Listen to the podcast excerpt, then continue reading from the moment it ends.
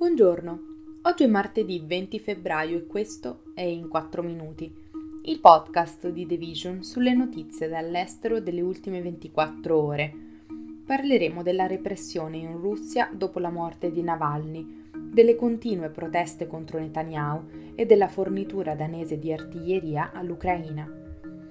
Da quando Alexei Navalny è stato dichiarato morto, almeno 366 persone sono state arrestate in 39 città della Russia e per 31 di loro è stato ordinato di trascorrere fino a 15 giorni in carcere, secondo OVD Info, un gruppo per i diritti umani con sede nel paese che sta monitorando gli arresti. Altri sostenitori di Navalny sono stati rilasciati dopo essere stati trattenuti per alcune ore. Tra tutti, la metà delle persone fermate si trovava a San Pietroburgo. C'era un vescovo che aveva programmato una preghiera pubblica per la memoria di Navalny. Due uomini sono stati invece arrestati perché avevano una sua fotografia nello zaino. Un altro ha deposto dei fiori.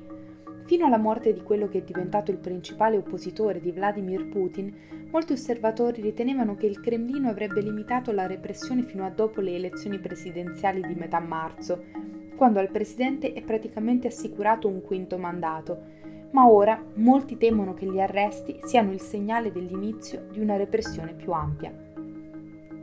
Delle proteste in Israele contro il governo di Benjamin Netanyahu si parla da oltre un anno per svariate ragioni. Prima è stata la manifestazione di dissenso contro l'esecutivo più conservatore della storia del paese, poi l'opposizione alla riforma della giustizia e da quando è scoppiata la guerra i tentativi di riuscire a far riportare a casa gli ostaggi israeliani nelle mani di Hamas. Al momento i negoziati per la liberazione sembrano essersi arenati, mentre il premier israeliano continua a non voler dare nessun segnale di apertura a una tregua né a desistere da un'invasione di terra a Rafah. Così migliaia di persone si sono radunate davanti al quartier generale militare israeliano, chiudendo una strada principale nel centro di Tel Aviv, mentre altri si sono ammanettati e hanno bloccato i cancelli durante una riunione del gabinetto di guerra.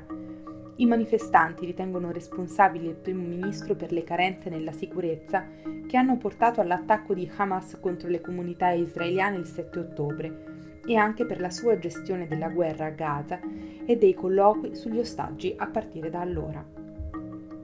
La Danimarca si è impegnata a trasferire tutta la sua artiglieria all'Ucraina e ha invitato l'Europa a unirsi nel sostegno a Kiev, la premier danese Mette Frederiksen ha esortato le nazioni europee a donare le loro scorte di armi, munizioni e sistemi di difesa aerea, che secondo lei dovrebbero essere assegnate al paese nella sua difesa contro l'invasione russa a quasi due anni dal suo avvio. Frederiksen ha criticato i leader europei che a suo avviso tendono a citare i problemi di produzione di armi come scusa per non fornirle all'Ucraina, mentre allo stesso tempo li esorta ad aumentarne le consegne. Nonostante i continui sforzi di Kiev per ottenere più armi, l'Unione Europea ha dichiarato che sarà in grado di fornire solo la metà del milione di pezzi d'artiglieria promesso entro marzo, mentre il resto dell'obiettivo originale dovrà essere consegnato entro la fine dell'anno, secondo quanto dichiarato dal diplomatico capo dell'UE Joseph Borrell. La Danimarca è tra i principali fornitori di armi delle forze armate ucraine e il paese ha promesso di trasferire 19 dei suoi caccia F-16 entro la fine dell'anno e non appena avrà terminato l'addestramento dei piloti ucraini. Questo è tutto da The Vision, a domani.